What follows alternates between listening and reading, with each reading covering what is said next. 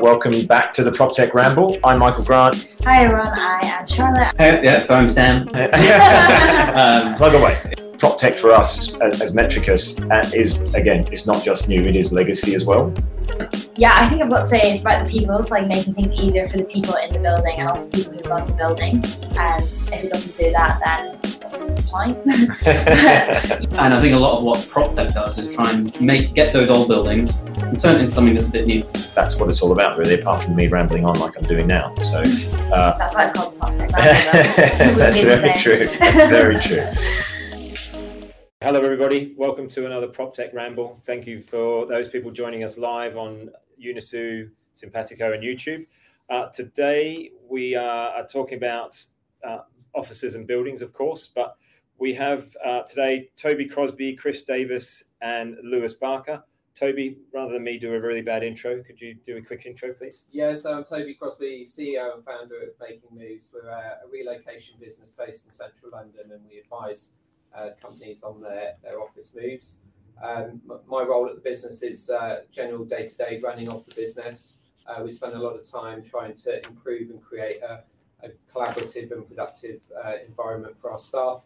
When I'm not doing that, I'm doing it for our clients. Yeah, you did. You just recently did Depop's office, which I've seen is, is actually yeah. very cool. Yeah, it's yeah. a lovely space. Yeah, yeah, it's going to be uh, superb. I think they're actually moving in this week. So, Are they? But yeah, yeah. Oh, very cool. Uh, massive project for us, but something uh, to be great to be involved in. Yeah. Yeah, the, the images online look absolutely yeah. amazing. Yeah. So. Chris. Um, Chris Davies. I'm CEO of Uncommon. Uncommon have uh, five spaces in London, uh, flexible office building, but I guess we, we buy everything that we try and operate in, so slightly different model. Um, it's all about the experience that we give to our clients. It's making sure that our team are happy there as well. Um, so yeah, it's, it's one of uh, constant growth, but doing it very meaningfully, yeah. one step at a time. Yeah, yeah, and you've also got some very cool spaces. Uh, I can't remember the one that's just around the corner from here. It's not far Liverpool away. Street. Liverpool Street. Yeah, yeah, yeah, That's quite a cool space. Yeah, there's there's more plants than people. Oh, yeah, there are. The first time I went there, I can't remember who I went to meet in your building. But then I walked, walked in and I was like, there, are a lot of plants here, but, but it feels good when you walk in. Yeah, so, it, it's it's a great space. It's um it's, it's also like a mini tower, so you look down the street, yeah. all the massive ones. You know, yeah, that's kind of like nestled in, full of plants. Basically, a greenhouse. So yeah. I, I, I'm, I'm really a gardener. and Lewis. Yeah, so thanks for having me on. Um, Lewis, I'm the director of workplace and real estate in EMEA for a, a company called ServiceNow. Uh, they're a digital enterprise software company. Um, kind of, you know, as we were talking about earlier, you know, made their kind of mark in IT, but moved into HR, coming in kind of the workplace area as well. I've been there about four and four years now, and we've kind of gone through that hyper growth. So we have about two and a half thousand employees oh, wow. in EMEA right now uh, probably about circa 16,000 globally. So uh, yeah, it's a and, and, and, and growing, growing through, growing through acquisition. The, the Mapwize one, as we were talking just before, was a really interesting one. Yeah. Yeah, to help exactly. you find people and to help people find each other in, in spaces. Yeah, so, yeah, exactly. So it's kind of you know looking to use our own product, but yeah. Um, you know, yeah, interesting space. So, so today, gents, thank you for joining me. Uh, we're going to talk about Maslow's hierarchy of needs. So, there is Maslow's hierarchy of needs for, for humans, and our five needs are basic needs, which is food, water, warmth, and rest, safety needs, which is job security and, and family and things like that, uh, and love and belonging uh, needs, which is friendship and family as well, uh, esteem needs, prestige and the feeling of accomplishment, uh, self actualization needs, so achieving your full potential. But in the building space, it's a little bit different, uh, and it, go, it goes from core needs to space needs to productivity needs. And I think as we were discussing again post the call, that people's people's needs in that are different. But uh, as, as, you were saying, uh, we we need to get the base build right first. So HVAC, light, you know, water and power. Given what you guys do, you would probably build it for someone like Chris. But how important is that for you to get right for the customer? And how much time do you spend talking to the customer about that? And do they care more now than they did prior to COVID as well? Hundred percent. Yeah, it's become particularly the um, the the air point to that is yeah. um, in a in a, post pandemic world. I think there's a lot of conversation around air circulation. And, yeah. uh, and the environment that you're providing for, for staff. There's there's a concern um, not just on catching coronavirus, but I think just generally it's kind of highlighted the issues that there are in a number of buildings around central London in particular. It's a market I work in, but I don't think it's just central London where there's a problem with it. Uh, and I, I, get the feeling landlords are picking up on it and starting to you know, sort of take note of it if they haven't been doing already. But yeah. um, it's just kind of you know big alarm bells are ringing that that needs to be sorted uh, and, and, quickly. Because it, it was eight liters per second. Right now they're talking about ten liters per second. Yeah, yeah it's, it's, it's, it's, hugely changed. And also the the other thing that we've noticed is um, just generally that environment has become a big, much bigger question um, that this, that clients are now asking us. So they're actually saying to us. Um, I would say that used to be about receptions, views, and views. That's, that was the old thing. So yeah. it's like, how pretty does a reception look? Yeah. Do the toilets work, and how great are they? And then the view was, you know, what can I see from my office? Um, now it's more about those that that base build and making sure that that's correct um, before, you know, before those things are taken into consideration. And from a core needs perspective, Chris, from an uncommon point of view, you are customer first very much apart from lots of plants.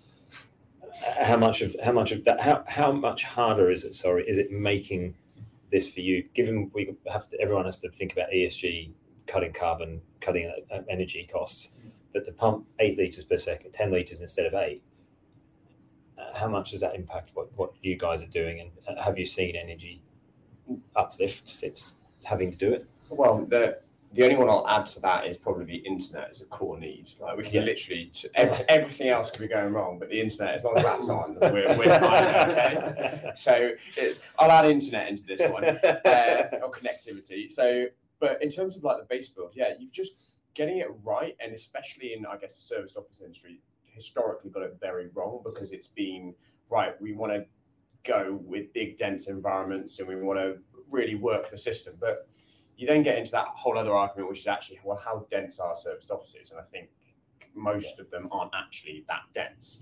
But the getting the base build right, if you're just coming in from a kind of a cat B point of view, it's almost impossible. The landlord's made all these uh-huh. decisions. Yeah you're then inheriting something that is just flawed. Yeah. But my argument was that it be flawed for any occupier, not just a service office occupier. Yeah. So we spend a lot of time when take Liverpool Street, we spend a lot of time going back through and changing a lot of things to make sure that it did work. Yeah. Um, and we've got a new site that we're working on at the moment in Holborn that we're spending an awful lot of time making sure that that really, really works. And that battleground of air is definitely a huge one. I think people are just realizing well, I think there's some scary fact out there that the air inside some of the offices is 10 times worse than outside. Yeah, it is, yeah. And you're kind of sitting there and you go, so I'm spending all day in there. Yeah. I, I, I, need to get this right. Yeah. Um, so from our, our point of view, the, the getting the base stuff right, because from a operational side, you can't go further up. You can't have people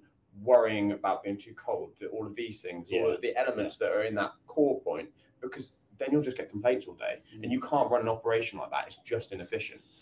Well, it's being massively reactive, isn't it? Yeah. So, which for service desk tickets, that might be quite a good thing. But yeah. No, no. well, I was going to say from like a, an employee angle of what we heard, you know, like when kind of we were trying to get people back, safety was the number one thing, yeah. right? Whereas in my opinion, I think that's starting to now. It's it's it's number two here, but do you know what? Internet's not even in this. Oh, this is crazy. That's such a good point.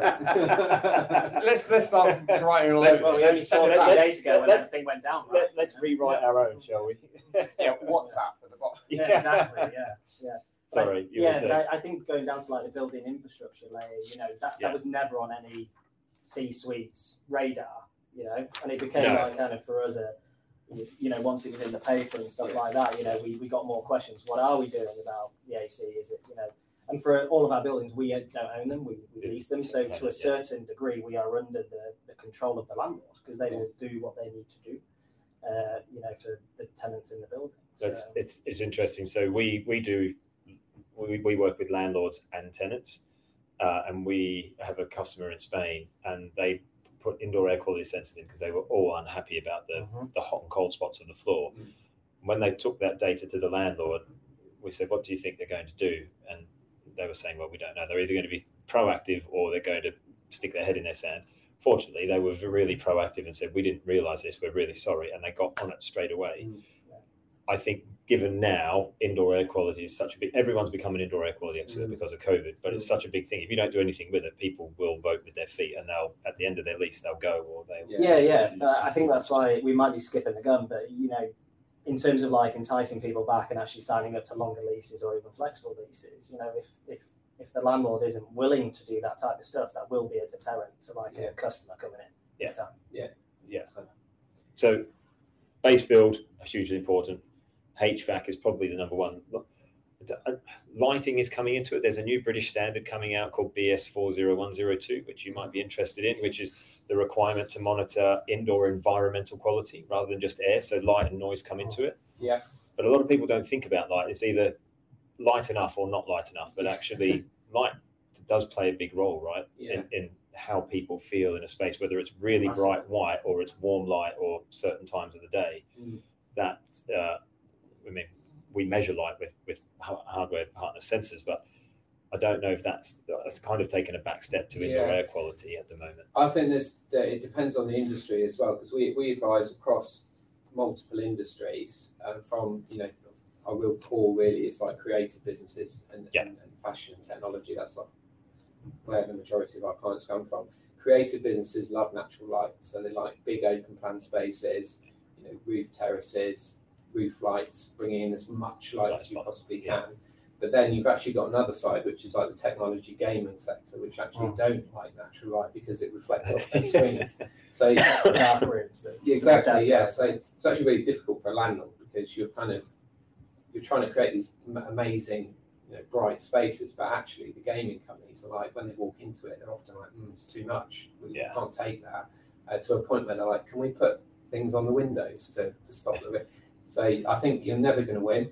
And, it's really hard for landlords to know what to do. But I think if you get that base right, at least you've got something to say. the, we the, the, the comfort this. factor first right so Yeah. if you come in there's good air quality you know because there's more and more studies uh, about co2 and its effect on cognitive performance and productivity Mm. if you can get that right you can kind of do everything else but if, if you've got an open space it's fine but if you're a gaming company you want lots of small rooms to Yeah. test unless you've got enough air going into those rooms the gamers are Yeah. getting a hell of a lot of co2 within a few hours and they're groggy and you know, drowsy.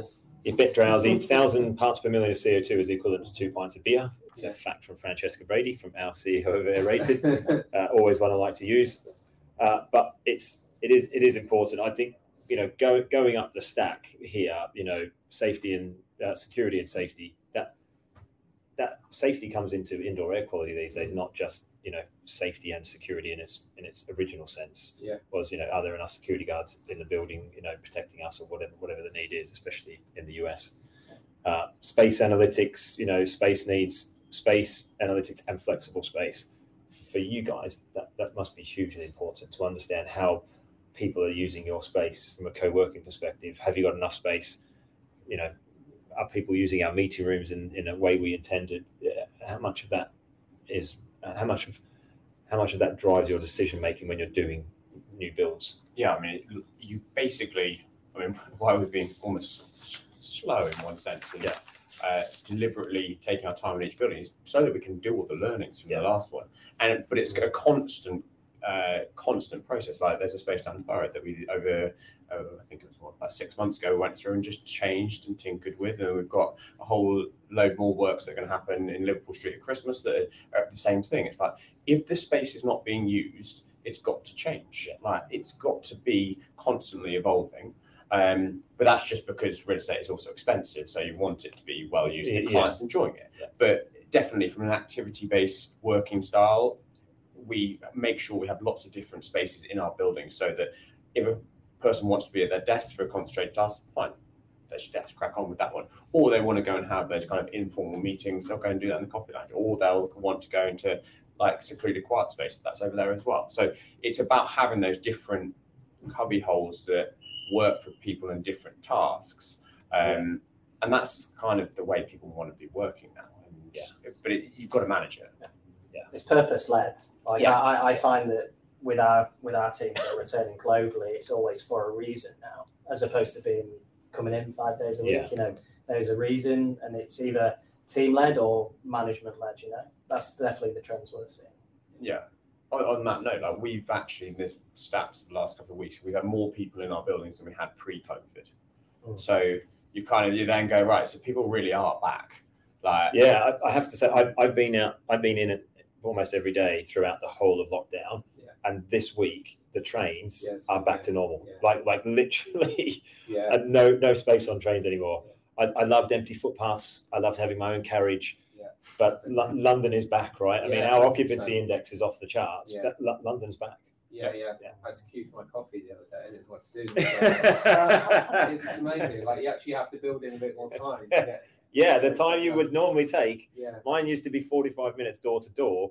And today, trying to walk from, um, I didn't normally get on the front of the train. I got the back of the train. I'm like, wow, there's like hundreds of people in front of me now. What's what's going on here? So, what are they doing? yeah, do you know this is my platform and my train these days, people? Uh, I need to jump back to some questions because there are questions written down that people have actually asked. So I've been kind of ad libbing for the first part. Uh, so, question. Uh, I will come to you, Chris, on this one. Do you agree or disagree with the core space and productivity needs? If not, why not? Or would you add anything else? Which you've already said internet because that wasn't on there. But Um, yeah, look, I think the core elements just got to get right, and it's just a given. The problem is it's a bit of an evolving sphere, and, and a lot of it. And let's add all the ESG stuff that's coming, all the carbon elements in there. We, we can do it a lot ourselves. You, you end up scratching your head, going, "So which way should we go?" And no one's really very clear about that. yeah, That's an issue when it's going to be a core thing for every business. Um, so there's more that's going to be constantly added into that pile, and I don't think we have all the answers yet. uh, And yeah, carbon is such a, a, a big topic to go into, especially in the real estate sector. we could do another podcast Yeah, just on that alone, right? So it's E ESG, SECR, and uh, I heard uh, someone told me a month or two ago that, uh, and I don't know how accurate it is, but I, I, I've spoken to someone who does work there. PwC are hiring 4,000 ESG consultants over the next Yeah, three that's years. It's like, that's huge, right? That tells you in itself that it's going to be really complicated for businesses. Do you hire someone or do you just, you go and bring the expertise in and, and help deliver it?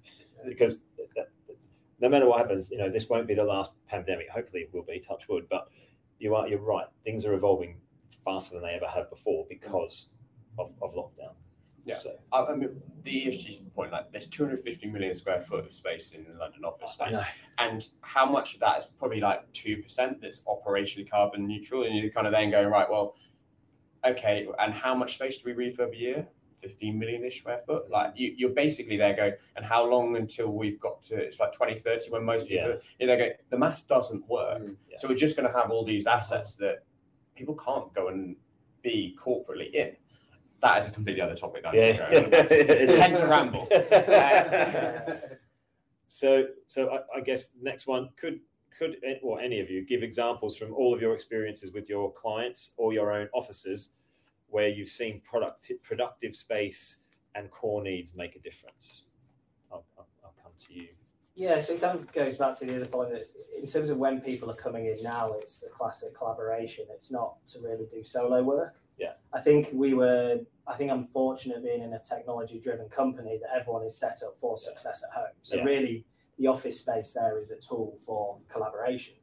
So I think the productivity factor is that, you know, they have the technology to enable them to do what they need to do. Yep. Uh, you know, listening to the business, we haven't seen a dip in that productivity.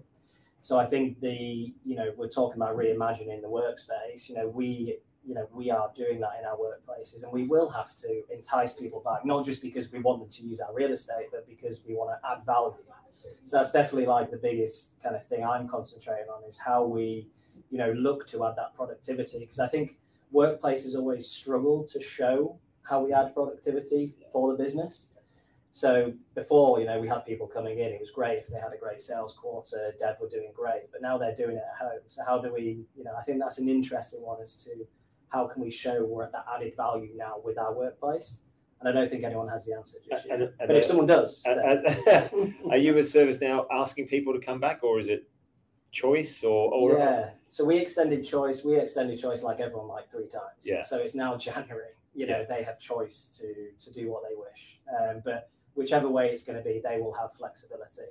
And I think really, especially in the EMEA market, you know, everyone had informal flexibility pre-COVID, but now we're actually having to formalize that. yeah, you know, and which is had its own added complex with you know employee law and all that type of thing. But you know, it isn't necessary to we want them to use the real estate. It's more we want them to be together from a cultural perspective. Yeah, yeah. That you know everyone's talking about. And are you changing the offices because of COVID? Are you changing for collaboration spaces? Yeah, so we, we're definitely going towards that. We're going to, you know, we're looking at more modularization, so being able to be have more flexibility with the space as opposed to building, you know, solid walls and Yeah. everything.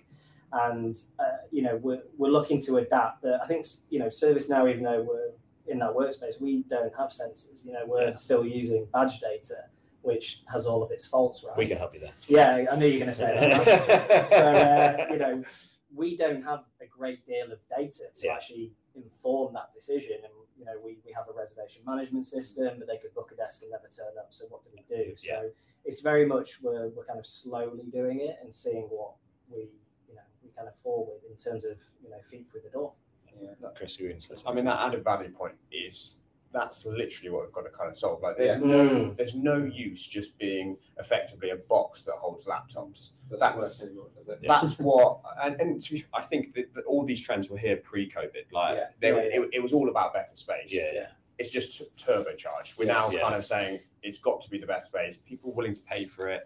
Yeah. In that hierarchy of needs, like you, you kind of people are coming along and saying, I will pay for that best space because I know that my people will be more productive in here. Yeah. And we're just going to make sure that we kind of solve that, hence the sensory side. Um, but yeah, it, it, it's all about you- you've got to give them a reason to be there.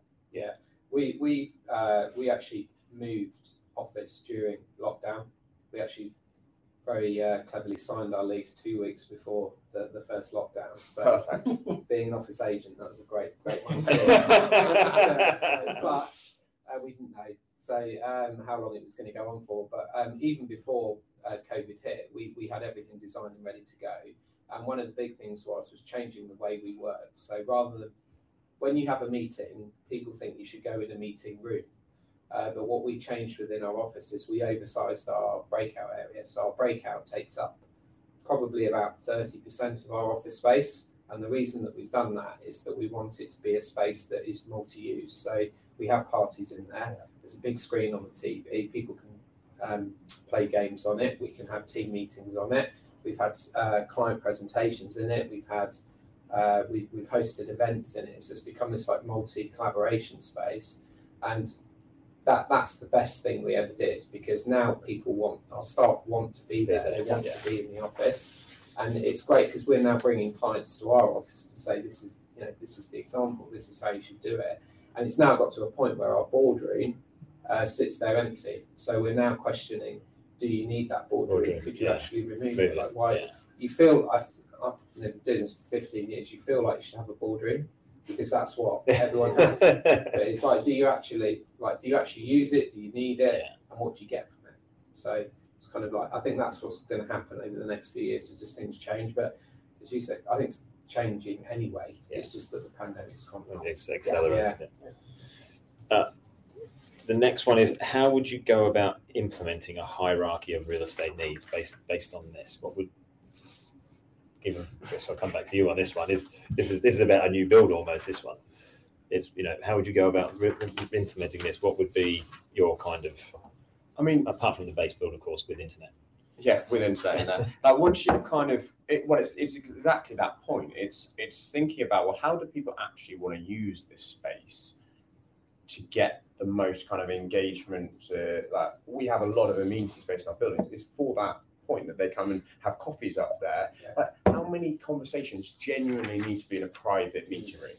Really, we have those as well, obviously, for all of our members that need that. And there are times that that is exactly the right space to be, but you've got to have like flexibility around it, and it's got to be able to be the party area. It's got to be able to Yeah. be the uh, the, the breakout space, whatever it kind of needs to be. It's got to be able to evolve on that one. Um, so yeah, that's kind of my thoughts, I, guess, on I, it.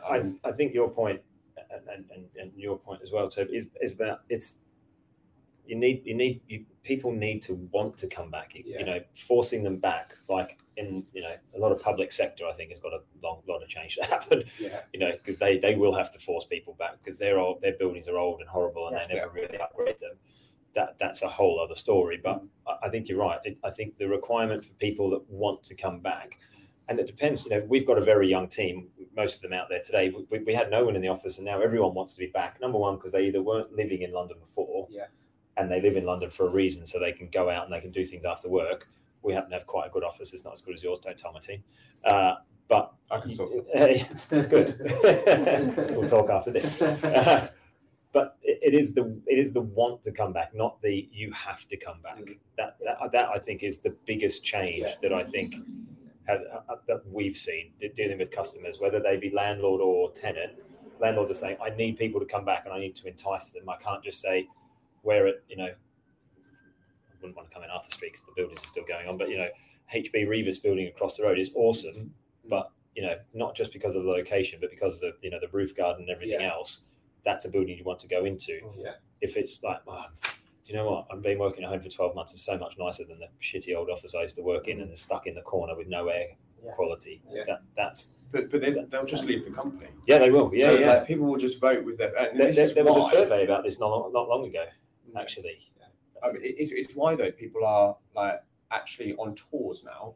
It's not just the finance and property team that's there. It's actually being driven by HR. I think people have finally worked out that if they look at their overhead, 70, 60 to 80%, depending on what industry you're in, is actually staff costs. Yeah. So if my staff are happier because they're in a better office and a better environment, Maslow hierarchy of needs, it does all of that Yeah, then it's worth paying whatever rate it is because you're getting almost a 10x return. yes, So, like that extra two pound fifty that might be negotiating, it, it doesn't matter. It's completely irrelevant. Yeah. Your staff are they're more productive, they're happier, they stay longer. It's easier to recruit. All of these things. So it's all about the people. yeah, Yeah, I agree. Because we, were, we were having that same conversation on retention today, especially in the tech space where it's just ultra competitive. Like Yeah. everyone's undercutting everyone, Mate, and there's, doing all there's- that, right? Yeah, there's, It's- it's, it's tech crazy. space, You can't hire enough people at the No, moment. no, exactly. And I, but I think I, I see it as more like a holistic view because I think if a, if a business comes and specifically talks about the office to say how great it is, we want you to come in, and people will kind of see the underlying tone.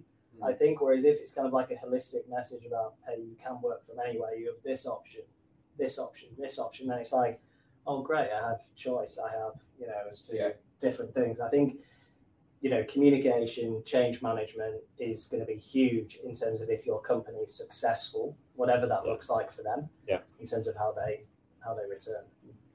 I think there's there's two bits to it as well. There's there's actually getting people back, and then there's keeping them.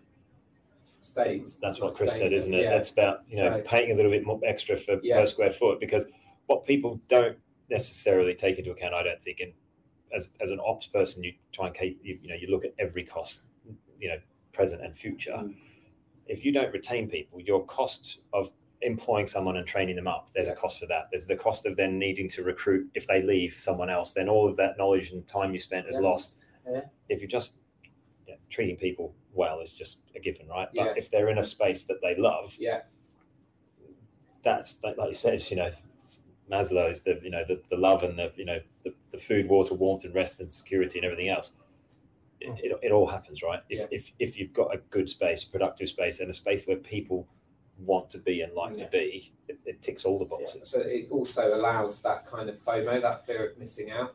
Yeah, If they see the people that are at home, see the people out in the office going, this is great. You know, we've got all this staff, we've got this new office, and then it kind of creates that I'm missing out here. You know, Yeah. being in the office, it, it will it will get people back. It will Yeah. encourage that move back. Yeah, but I think like on like me looking from our side and having conversation with HR, then you have that conversation around. Well, we actually want equality between the people that are remote and the people that are in the office. yeah, which you know, is a which is upgrade, every- upgrade everyone's house. yeah, yeah, right. And, and then you, you're kind of opening up Pandora's box. Yeah. You know, like where's Yeah. the money thing? And I Yeah. think like uh, what we find in the conversations with you know with the business and the people that are coming in is, is literally our first step. Once they get past the commute and they're in, they're like, oh, it's not too bad, you know. Yeah, And then I am kind of like, well, spread the message. You know, it's not that bad when you're in. like, you know, it's but a it, good it, space. there, there is a there is a fine balance. So GSK is a customer of ours.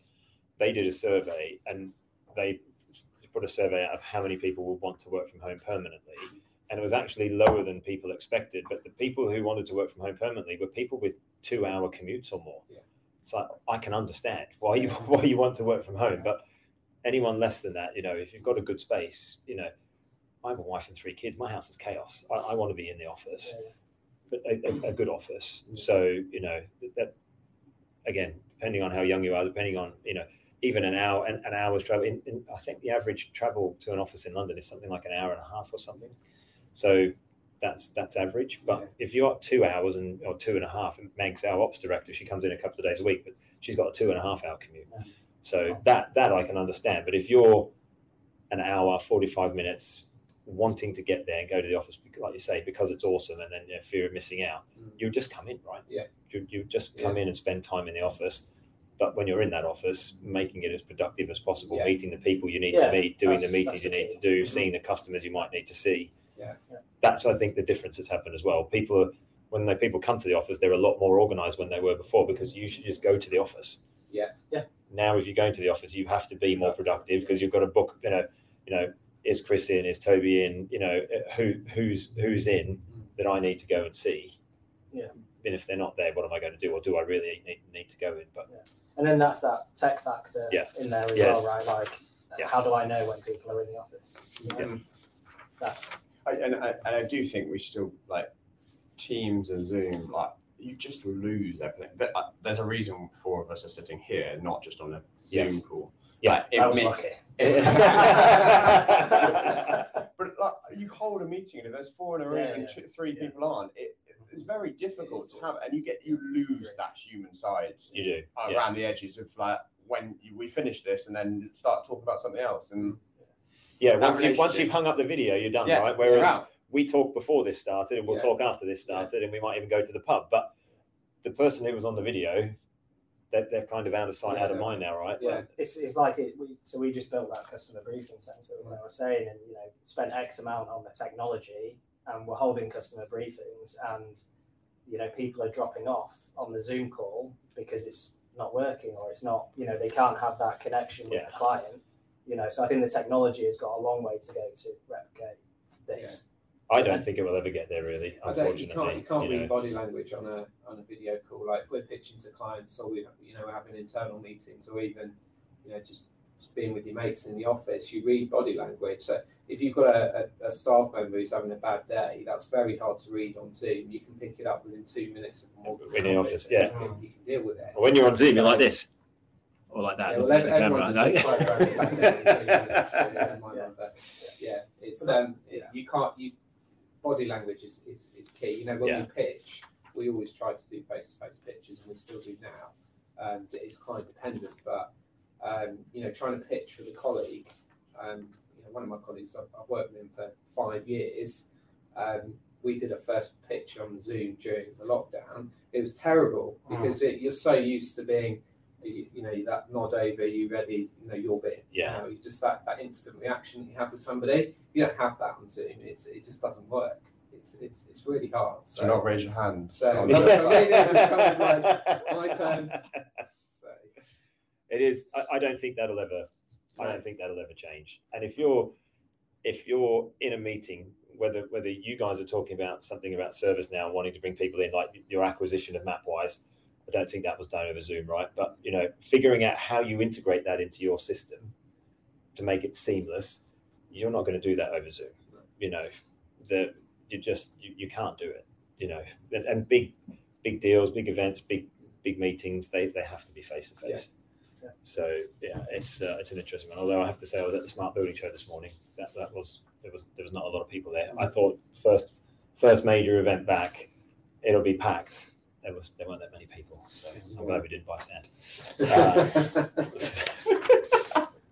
Uh, so the next one. So I think we've already kind of answered this while talking. It says, "Do you think there has been a shift in workplace needs?" Yes, we've all kind of asked that.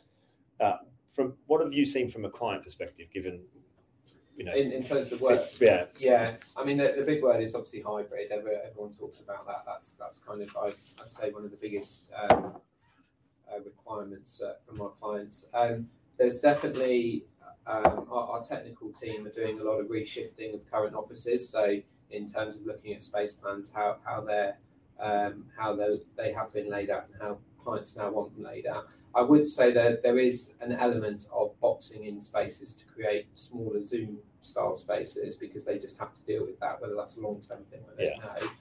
Um, and then also a reduction in desk um, amounts and sizes. So we've definitely seen people wanting to clear out desks to an extremity where you know you now have clients that just want lounge sofas and um, and, and high benches where that people can come in, drop in, work for a bit, go into a meeting room, have the meeting, come back out. So that that demand from that side has, has definitely changed.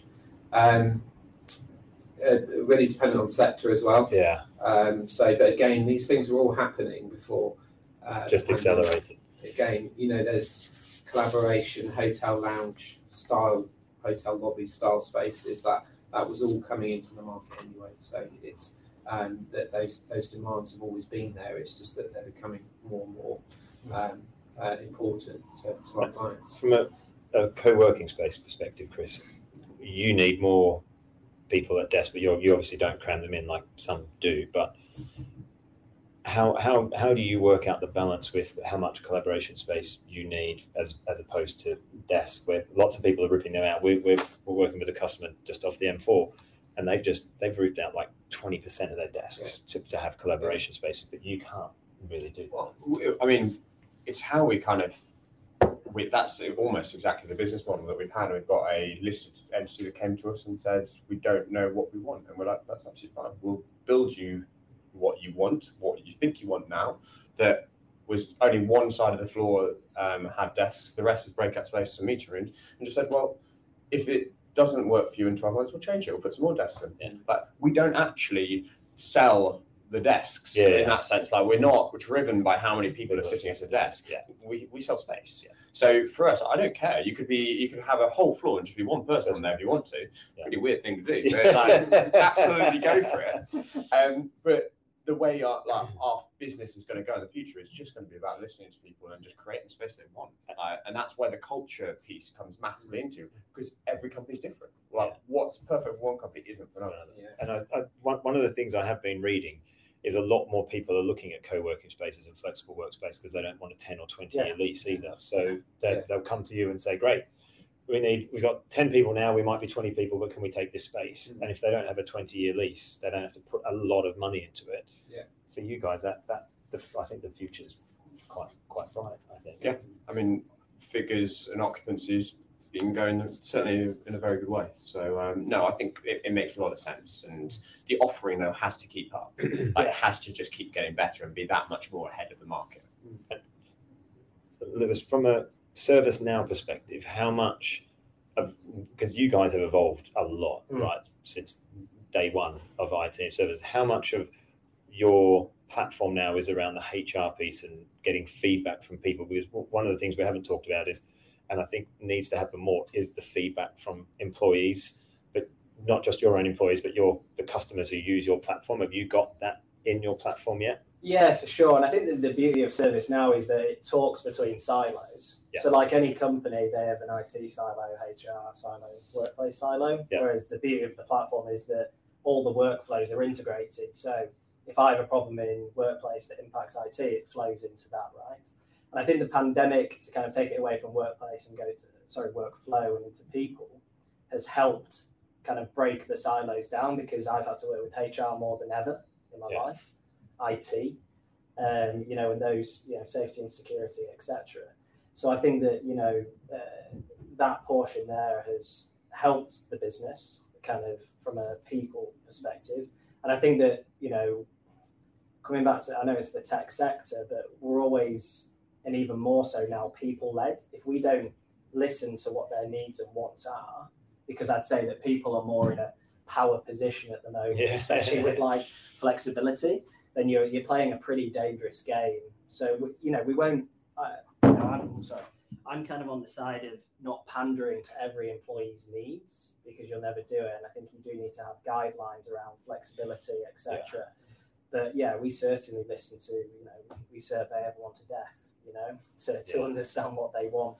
I think coming back to kind of the co-working space is that you know companies will want their brand brand identity still you know in a co-working space you know that culture that type of thing and i think that's a big thing for me if i was looking out into the market you know to to understand that But like Chris said, for them, it's space. It's not just desk. So whatever branding and you know in- Yeah, but I you know, agree with the flexibility thing. Like, it's a, if, if you were to come and say we're just going to put desks in there, then it's not going to work for, for anyone, right? Yeah, I mean, no one really operates a lot of the space as a call center, which is No. what the kind of prevailing thing of, and, and this is where you get kind of caught up in terms like co-working. Like we do very little with co-working. We basically have private offices. Yeah. Like ninety odd percent of our business and revenue is just private offices. Yeah. But we have that layer of amenity that then goes on top. The co-working model, the true form, which is individuals going and sitting next to individuals, that really suffered during the pandemic, and I don't think it comes back because the issue with that is that you've got so many,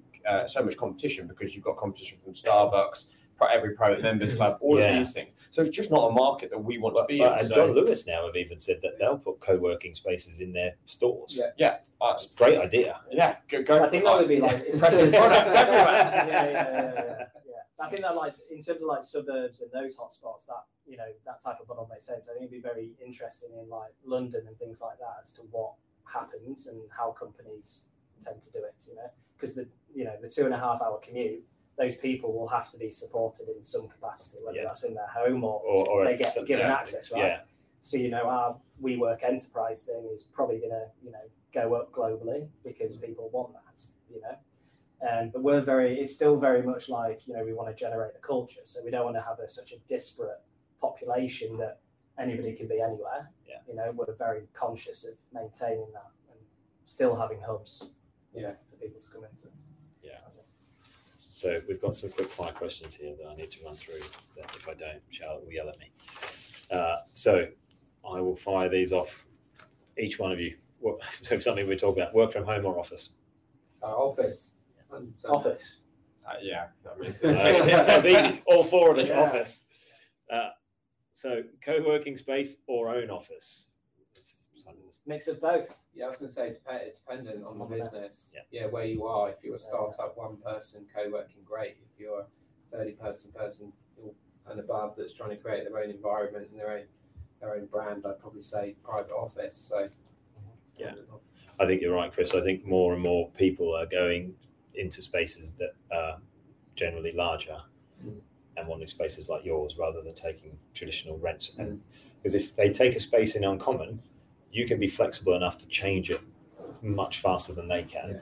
because you know We've got whole teams that do it. so And- whole, whole team to do it. When when you're a bank, that's not your bread and butter. You've got to bring someone in to then say, right, how do you want to do this? How, how you know how do you want us to redesign? And then there's a whole process. But if you've got them in the building all day every day and you see how they work and how they operate, and you've got information that and data to help you with that, it's much better solution and much easier for them to not have to think about and for them if they don't have to bring the contractors in and do everything else and you can do it for them.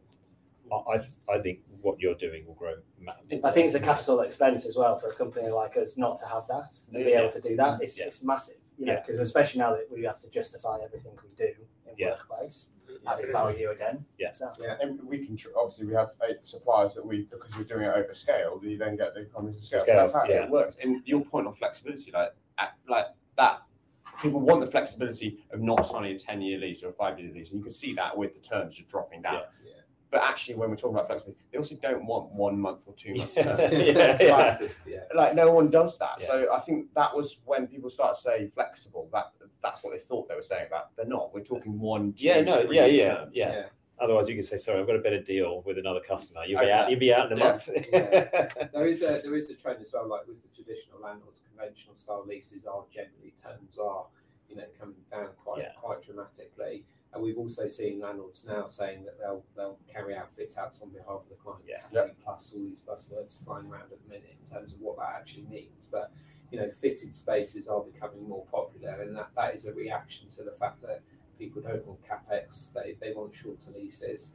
Um, and so I think that's a bit bit more of a trend, but that needs to evolve. That's that's you know around the service industry, you, you guys have sort of catapulted that, um, and now the traditional landlords have gone, oh, you know, I need to do something here, so they're trying to catch up. But there's a long way to go before they do, you know, do catch up with the service world. But it's definitely changing. Like you can see, you can see that. Um, Yeah. People just aren't going to pay money. You know, they're not going to pay two million pounds for a fit out now. They don't. They don't want to spend that money. That they want that to recruit, recruit people. Yeah. Um, so landlords are going to have to put their hands in their pockets. They are, and it's that's that's going to be a bit of a cutthroat world, I think, for the next the next few years, Yeah, especially with people now looking more at their end at their end of their lease more than ever before. Whereas before Yeah. they're like, yeah, we'll just roll it over. Yeah. Actually, do I have too much space? Can I shrink down and spend more money and create an awesome space? Yeah. Can I just go and go to Uncommon Yeah. instead of taking my own space? Yeah. Forget another ten year lease. Let's go and get year on year with Uncommon and get you know a flexible space, not flexible, you know, not co-working, but flexible Yeah. space. Yeah. I mean, no one writes 10 year business plans. So No. why on earth Yeah. would you take a 10 year lease? That's very true. That's very true. Uh, sleeping pods, yay or nay? I'm an A on these. Yeah, not not. Um, we, we've had a couple of clients put them out. Firstly, I think it encourages people staying too long in the office, which I don't think is a good thing. Um, and and it just doesn't feel like a good use of space. It's putting in a bed for someone to sleep in. So yeah, not not for me. We don't have any, so I'd say no. But if you're looking at like future work flexibility, working any hours, and someone wants to come in and sleep, then I would have an argument for that. That's it. Um, I- I'll go meditation pods are a yes, but sleeping pods operationally as well. I, they're, they're called hotels. Yeah. yeah. I, I'm. I'm. uh, I'm, I'm, a, I'm a no. I don't if I'm in, if I'm asleep. I'm in my own bed. I don't want to crash out Yeah. anywhere else. But there, there, there are some trains of thoughts of people saying, well, techies like to work strange hours, like get up really late, eleven or twelve, go to work, work, do stuff, crash out for a bit, and then they wake up and they've got an idea. Mm. But still, I don't know. And personally, I'm a no because I, I, you know, if I'm asleep, I'm in my own bed, hopefully with my wife. But it's, uh, it's, it's, yeah, I, I, can't see it. You know, that, that's the valuable space. I, I'm meditation rooms, yes, but, but valuable space for you know people sleeping. Mm. You know, I, I, I don't know if you've ever worked in Asia, but in Asia, people sleep at lunchtime all the time oh right. Okay. like yeah. at their desks, Yeah. but none of them have beds and none of them Mm. have sleeping pods to do this. It's Mm. like if you want to sleep, you sleep at your desk Mm. or under your desk, even which some of them do. But it's uh, yeah, I'm, I'm a no as well. Uh, your favorite office that you've you've ever worked in? Yours must be a new one. Oh, it's got to be. Best office in Shoreditch. Actually, it's unbelievable. So, yeah, no, it is. It, it, it, I think it's been great to design it ourselves. It's finally, you know, a space that we've actually got that we're really, really happy with, and does all we wanted to do. So, Yeah. yeah, definitely. Make Lewis? I'd probably say the one we did, uh, kind of we delivered it over the pandemic in Petah Tikva Israel. Just a cool space, kind of fits the needs of the business. It's kind of future of work. Just looks good. Just looks good.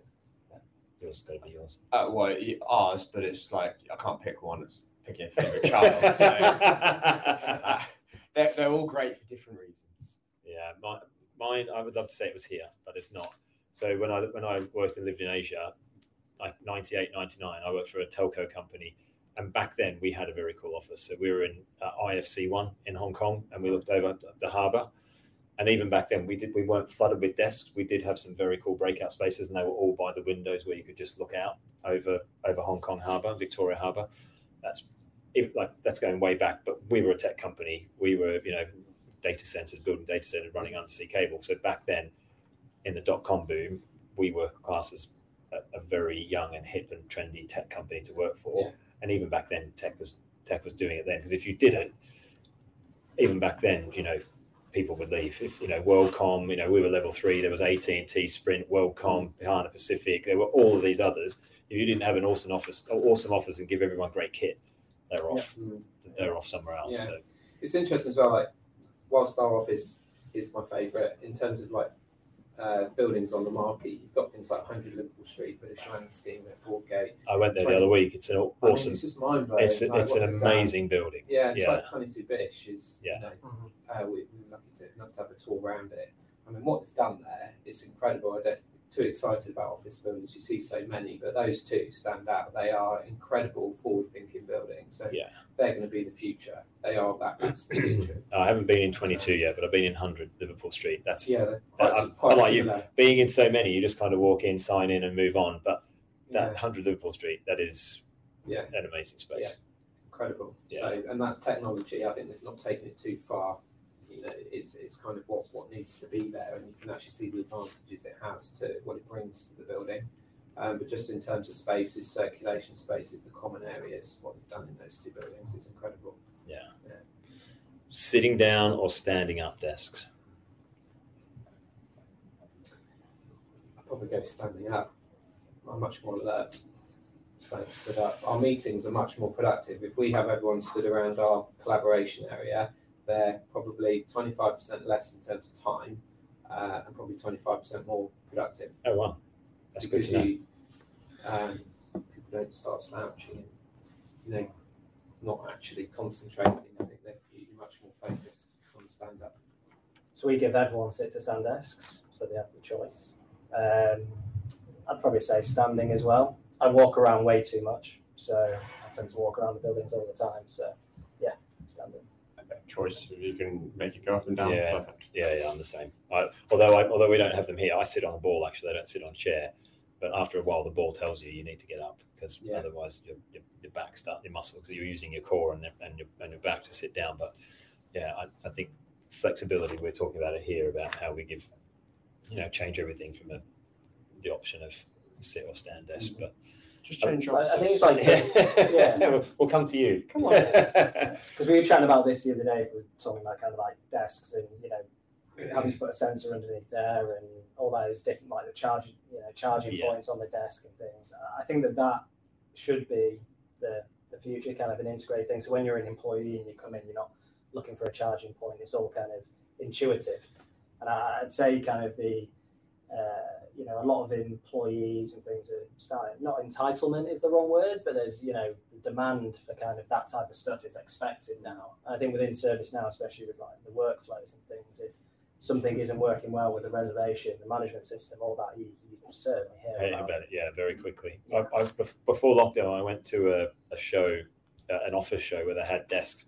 One desk had its own heating and cooling, and it was up and down desk as well. I'm like, okay, that, that was So that's it, like it was an expensive desk, but how oh. much you've, how, you know you can have some people full blast heat hmm. all year round, and some people full blast cold. You know, that your hot and, your heat map would be off the hmm. charts. It's like the utopia, isn't it? Where you, you know, the BMS knows you're there, and knows what you like, the music, the senses, you know, all that type of stuff. You know, utopia. We, we've we've all answered this one as well. Face to face meetings or virtual, we all know that's face to face. We answered that one before. When you're not working, where do you spend your time, or how do you spend your time?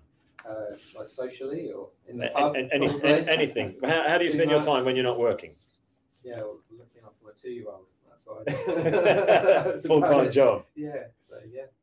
Yeah, I'd say friends and doing sports, big into sports. Uh, What that's where I spend most of my time. Um, I'm actually running the Paris Marathon in two Oh, weekends' wow. time. Oh, But nice. that is my first marathon, so I, yeah, I wouldn't say I do it all the time. You, but you are, you're entering into the one percent club. So one percent of the planet has won a marathon. Oh yeah. Yeah. Well, that makes me feel a lot better if I do it. Yeah. That's a stat that someone told me a while ago who who's, who ran their first four, marathon. so do I. Oh Ah. wow. You're in, you're in a, like a, you're in an even right. Smaller edit- percentage edit club.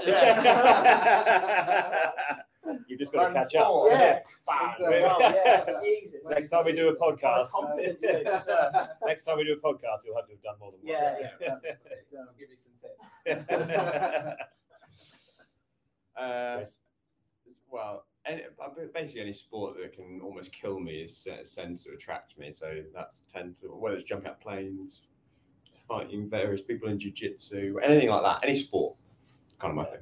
Yeah, I'm a sports nut as well. I do. I don't. I don't do much running anymore because I've got a knackered ankle that I need a, an operation on. But I'm going to wait till the winter. But kickboxing for a long time, and then now it's kayak, kayaking, cycling, and running when I can. So yeah, which is now starting to be a pain because running is my winter sport and my ankle's knackered. So Alright, yeah.